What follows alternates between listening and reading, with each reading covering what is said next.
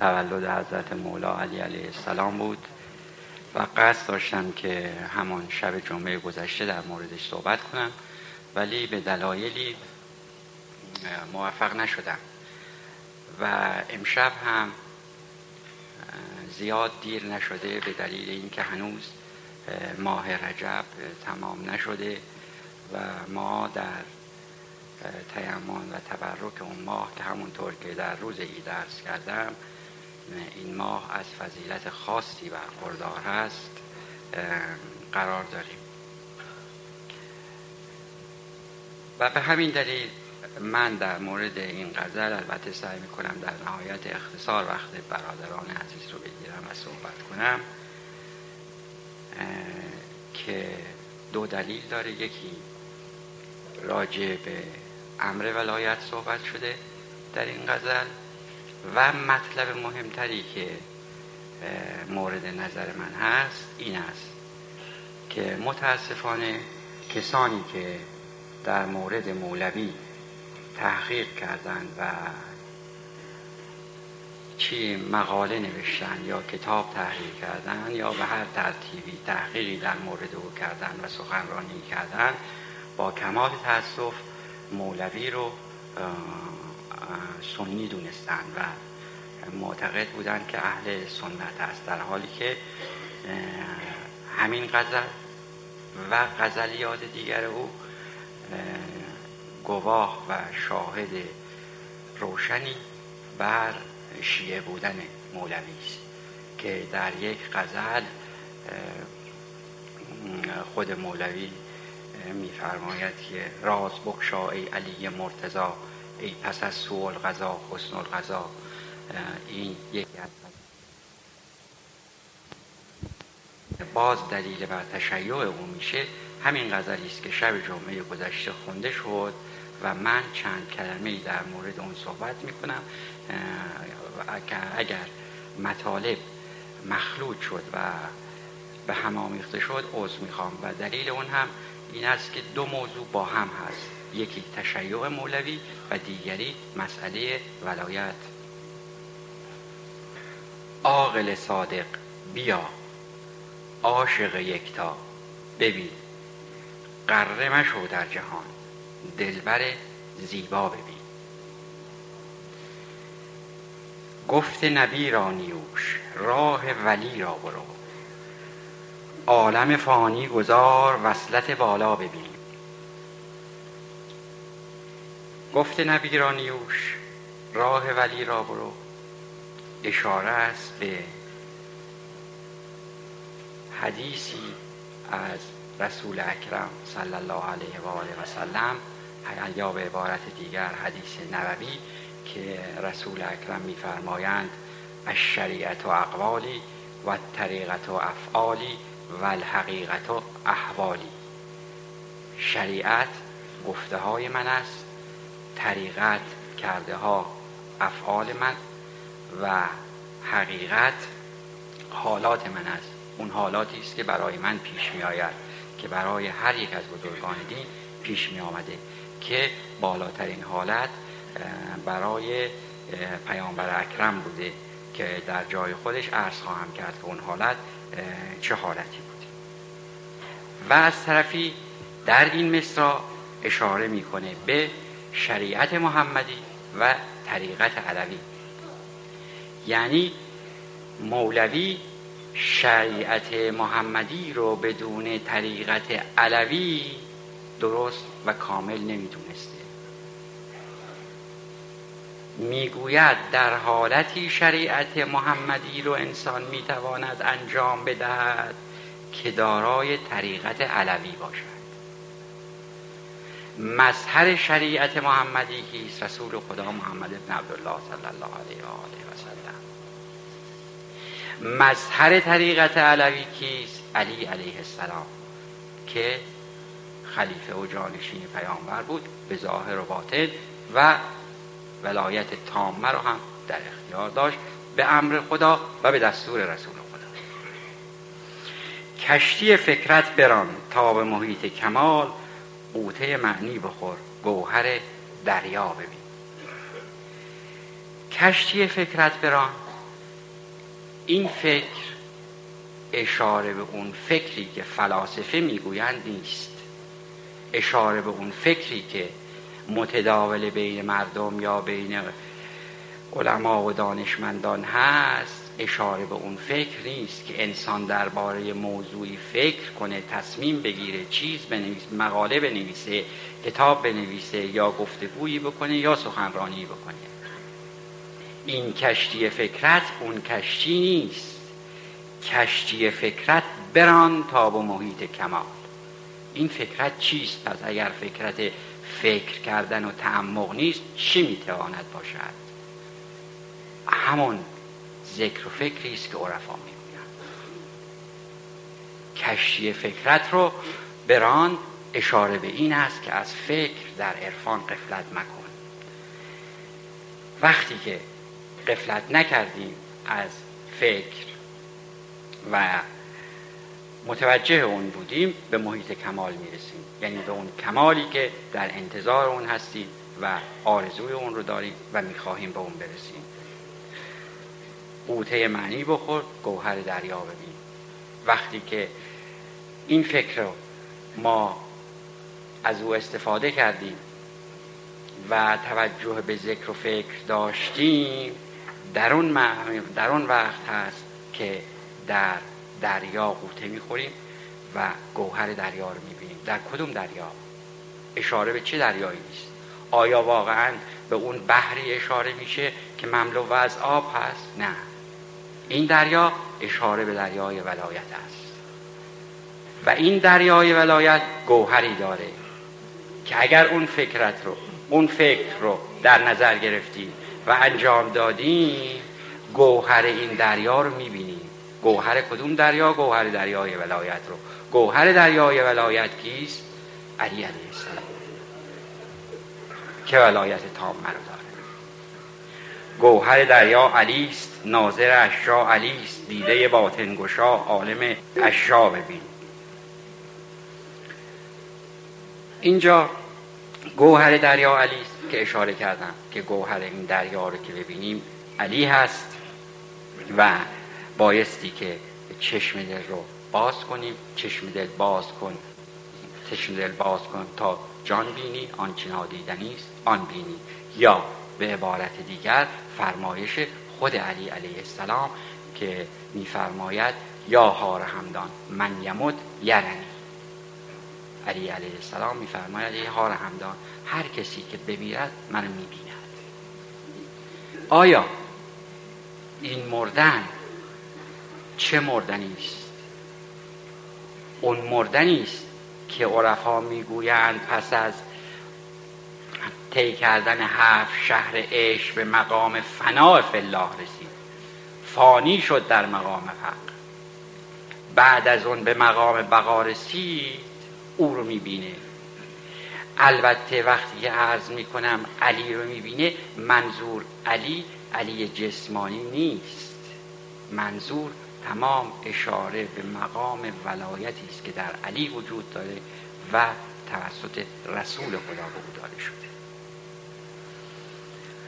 عالم اشیا علیست، هادی موسی علیست، ناطق گویا علیست، واعظ گویا علیست.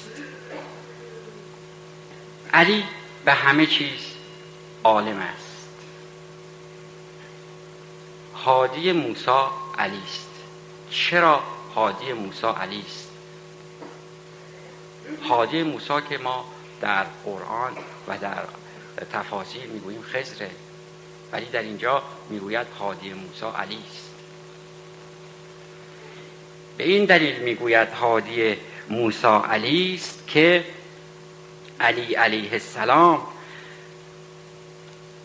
مظهر تام ولایت هست و موسی زمانی که به مقام رسالت رسید و خداوند امر فرمود که تو هنوز کامل نیستی و برای اینکه کامل بشوی بایستی به دنبال راهنما بروی و خضر رو پیدا کنی. و خضر هم که مشهور هست به اینکه آب حیات خورده، این آب حیات آب حیات ظاهری نیست، همون ولایت است و اون خضر همون علی است. علی است که آب ولایت که ولا آب حیات که همون ولایت هست که هرگز نمیمیرد، همیشه هست و بوده و خواهد بود و بعد بعد از مردن و رحلت ظاهری او در اوصیای او بوده. سوره رحمان حدیث، والی یزدان حدیث، والی قرآن حدیث، این دم از آنجا ببین. سوره رحمان علیست. رحمان معروفه که عروس سوره های قرآن است. خب عروس رو معمولاً میگویند که زیبا آیش میکنن چه میکنن چه میکنن و سوره رحمان هم به همین دلیل زیبایی های معنوی داره و مقام علی چقدر بالاست که سوره رحمان رو به علی تشبیه کرده و میگوید که علی سوره رحمان است، یعنی زیبایی باطنی علی که باز همون ولایت باشه اونقدر زیباست که به تشبیه به سوره رحمان میکنه. والی قرآن علیست، این دم از آنجا ببین. چرا والی قرآن علیست؟ برای اینکه علی علیه السلام اولین کسی بود که قرآن رو تفسیر کرد و عبدالله ابن عباس کسی بود که تفسیر رو از علی علیه السلام آموخت. علی علیه السلام در مورد تفسیر قرآن میفرماید که اگر تمام قرآن رو در سوره حمد و سوره حمد رو در بسم الله الرحمن الرحیم آن و بسم الله الرحمن الرحیم آن رو در بای و بعد در بای بسم الله الرحمن الرحیم نقطه اون رو در نظر بگیریم، علاوه بر این که میفرماید انا نقطه تحت بای بسم الله، من نقطه زیر این بای بسم الله هستم، اضافه میفرماید که من اگر بخواهم از این بای بسم الله تفسیری بنویسم، هفتاد بار شطر از این بای بسم الله تفسیر میکنم و شطرها رو بار میکنم. این مقام علی است در مقام در مقابل تفسیر قرآن که او رو به این مرحله میرسونه. بحر سخاوت علی است، کان مروت علی، شاه ولایت علی است، زبده مینا ببین. بحر سخاوت علی است. چرا بحر سخاوت علی؟ چرا دریای سخاوت علی؟ چرا دیگر ائمه رو نگفته و علی اشاره کرده؟ به دلیل اینکه شبی که در مسجد نماز میخواند و انگشتر در دست داره و سائلی میاد و طلب چیزی میکنه و هیچ کس به او چیزی نمیبخشه، علی علیه السلام در حالت نماز، در حالت رکوع و سجود دست خودش رو به حالت اینکه انگشتر را از دست من بیرون بیار نشون میده به اون سائل و اون سائل انگشتر را از دست اون بیرون میاره و به روایتی می نویسند که انگشتر آنقدر با ارزش بوده که خراج یک سال مملکت بوده، یا به اصطلاح امروز بودجه یک ساله مملکت بوده. علی آنچنان این انگشتر رو آرام میبخشه به سائل که کسی متوجه نمیشه، که بعد از اتمام نماز پیامبر از منزل بیرون تشریف میارند و سوال میکنند که امشب در بین شما چه کسی انگشتر بخشیده؟ همه سکوت میکنند. علی به خیال این خبتی خطایی انجام داده با ترس و لرز، علی که اهل این نبوده که چیزی را از پیامبر پنهان کنه یا به العیاذ بالله دروغی بگوید، در نهایت خوف و ترس میره و به عرض میرسونه به عرض پیامبر میرسونه که اگر اشتباهی کردم من ببخشید، این من بودم که در نماز به سائل این انگشتر رو بخشیدم.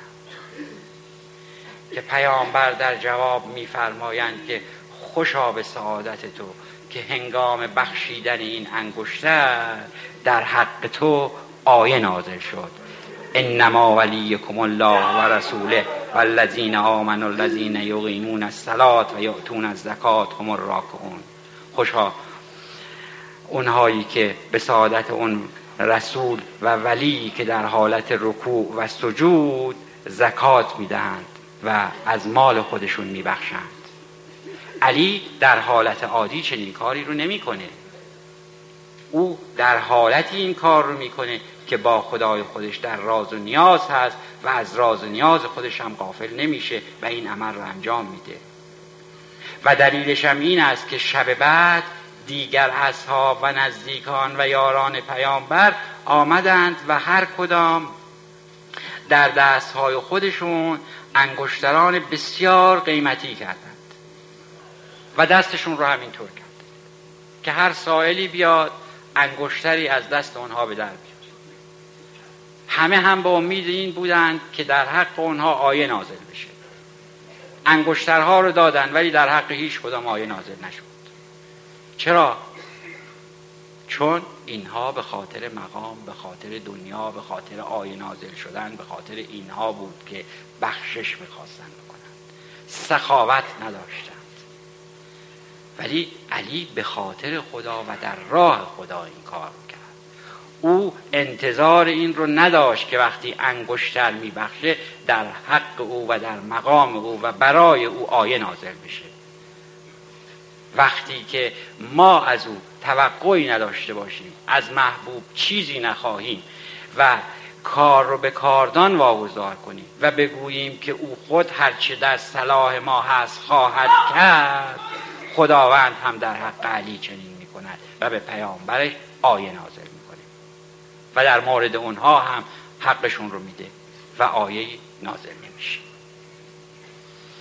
خضر مقدر علیست، شاه موقر علیست، سرور بر همه سرور علیست. این که آنها ببین خضر مقدر علیست، همونطور که عرض کردم خضر همون آب حیات که اشاره به ولایت هست که بوده و هست و خواهد بود الی یوم القیامه. رسالت به رسول خدا محمد ابن عبدالله صلی الله علیه و آله و سلم تمام شد ولی ولایت تمام نشد. و این آب حیاتی که اشاره میشه نه این است که این آبی که من و شما و یا اصولا چشمه‌ای وجود داشته باشه که اگر انسان از اون چشمه آب بیاش آمد مادام ال... تا الی یوم القیامه زنده خواهد بود. این چنین نیست. اون آبی که انسان رو زنده نگه می دارد و تا قیامت الی یوم القیامه زنده خواهد بود آب ولایت است. توجه به امر ولایت است، توجه به باطن دین است، توجه به شریعت و طریقت است که طریقت همون ولایت است و انجام دستورات قلبیه که در طریقت داده شده توسط علی علیه السلام و اولاد بزرگان. عرش بر این جای اوست، کتف نبی پای اوست، نور وی از رای اوست، دیده بینا ببین. عرش بر این جای اوست. حدیثی است که خداوند می‌فرماید قلب العارف عرش الله. چه کسی است که بتواند ادعا کند از علی عارف‌تر است؟ کیست که می‌تواند بگوید که من از علی عارف‌تر هستم؟ آیا کسی وجود دارد که چنین جرأتی بکند؟ به همین دلیل هست که خداوند می‌فرماید عرش بر این جای اوست، چون او با دیده دل قلب خودش رو عرش خداوند قرار داد.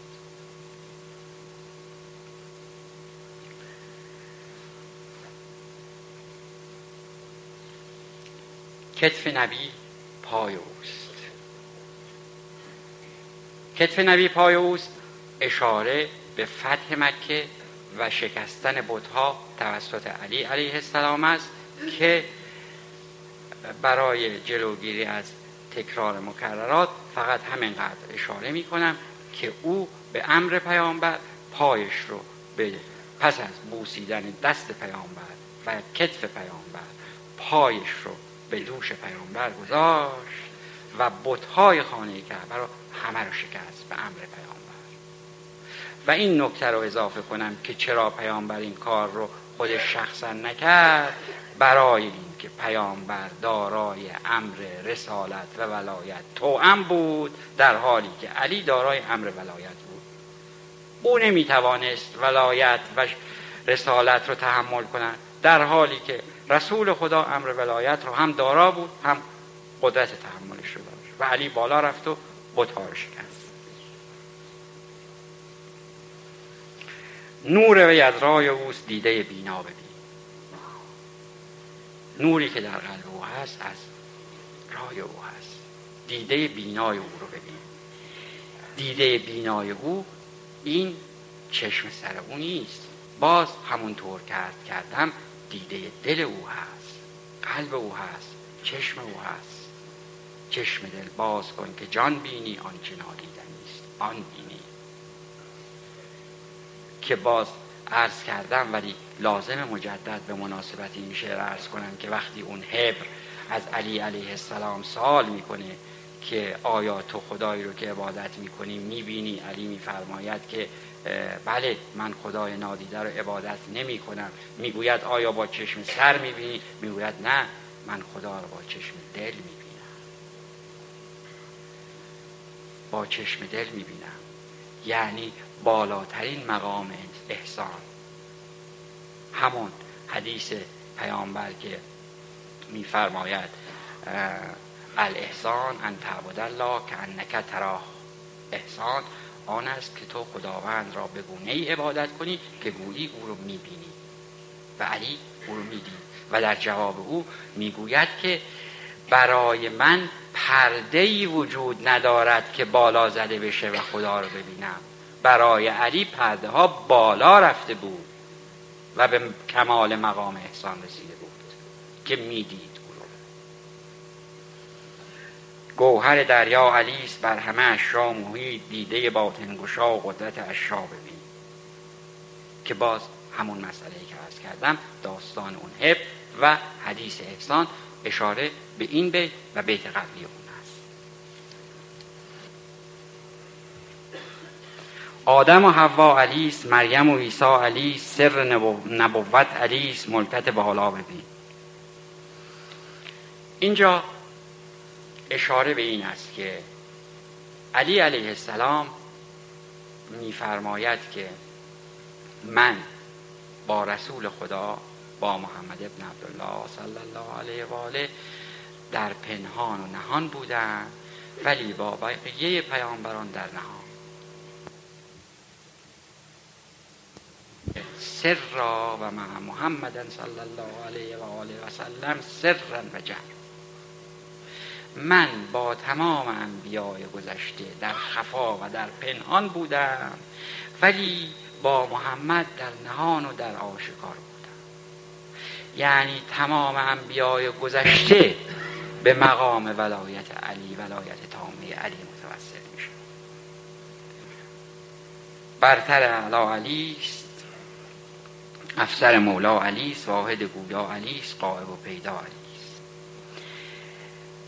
علی غایب است در این شعر ظاهرا. چرا علی غایب است؟ به دلیل اینکه پیامبر میفرمایند انا ناطقون و علیون صامتون. انا ناطقون اشاره به مقام رسالت پیامبر است که پیامبر در مقامی هستند که بایستی احکام شریعت مقدس اسلام رو ابلاغ کنند. اون چی که از خداوند به ایشون رسیده ایشون بایستی به مسلمین ابلاغ کنند و یا دعوت کنند مسلمین رو به اسلام. ولی علی مقام ولایت که باطن شریعت و باطن دین هست داره و به همین دلیل هست که صامت هست و گویا نیست. غائب و ظاهر علیست، کشتی و طوفان علیست، گنج نهانی علیست، در نظر ما ببین. اینجا اشاره به همان است که عرض کردم که تمام پیامبران گذشته در گرفتاری ها، نوح در طوفان کشتی خودش، ابراهیم در آتش، یونس وقتی که به دهان ماهی میرفت و لا اله الا انت سبحانک انی کنت من الظالمین رو میگفت، تمام اینها در گرفتاری ها متوسل به مقام ولایت علی ابن ابی طالب علیه السلام می شدند و تمام اینها بودند که علی علیه السلام به کمک اونها از نظر باطن و مقام ولایت ولایت علی اونها رو نجات میداد. شاه شریعت علیست، ماه طریقت علیست، حق به حقیقت علیست، از دم احیا ببین. شاه شریعت علیست. علی همونطور که عرض کردم به لحاظ مقام ولایتی که داشت صامت بود و رسول خدا گویا، ولی در اینجا نوری که میگیره از کی میگیره؟ از رسول خدا. چرا از رسول خدا؟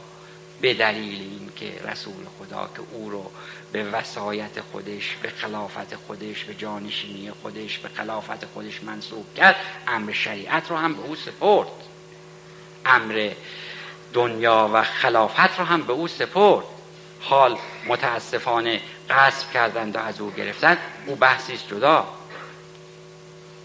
ولی اگر تبع امر ولایت رو علی داشت، این دلیل نمی شود که علی امر شریعت رو نداشت. شریعت رو به کمال داشت، در آن حد شریعت رو داشت به کمال که اون چنان در موقع نماز، همونطور که عرض کردم، به سائل انگشتر بخشید در موقع نماز و خوندن نماز، غرق در مناجات و راز و نیاز با محبوب میشد که از خود بی خود میشد. و در جنگ وقتی که پیکان به پای او رفت و طاقت نداد، پیامبر گفت در نماز از پای او بگیر. چرا؟ به دلیل اینکه اونقدر محو در خداوند هست که او چیزی رو متوجه نمیشه و همین کار کردن. نماز که تمام شد، محراب غرق از خون پای علی و اشک چشم علی و او متوجه نشد که پیکان رو از پای او در آورد. هر که نداند علی کافر مطلق بود، گر تو بدانسته ای حق به دل ما ببین.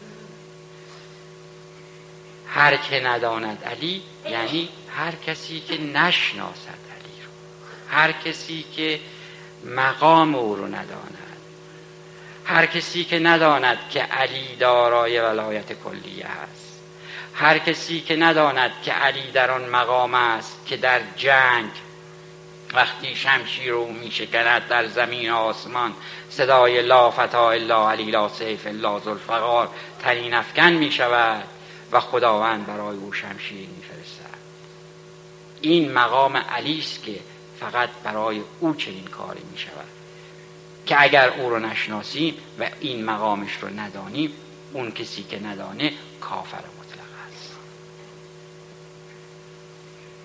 گر تو بدانسته ای حق به دل ما ببین.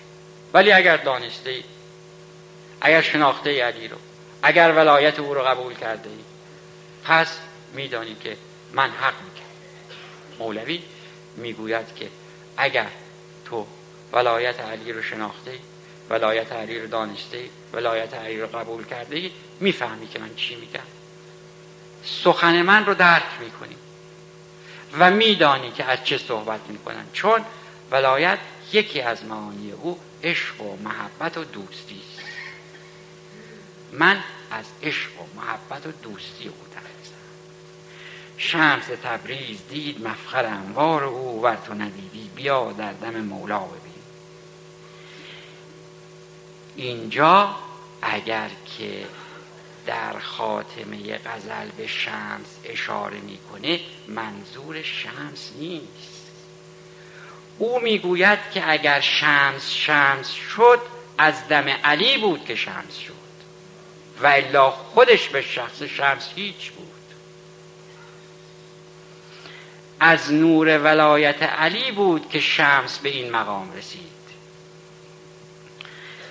و مقام او بود که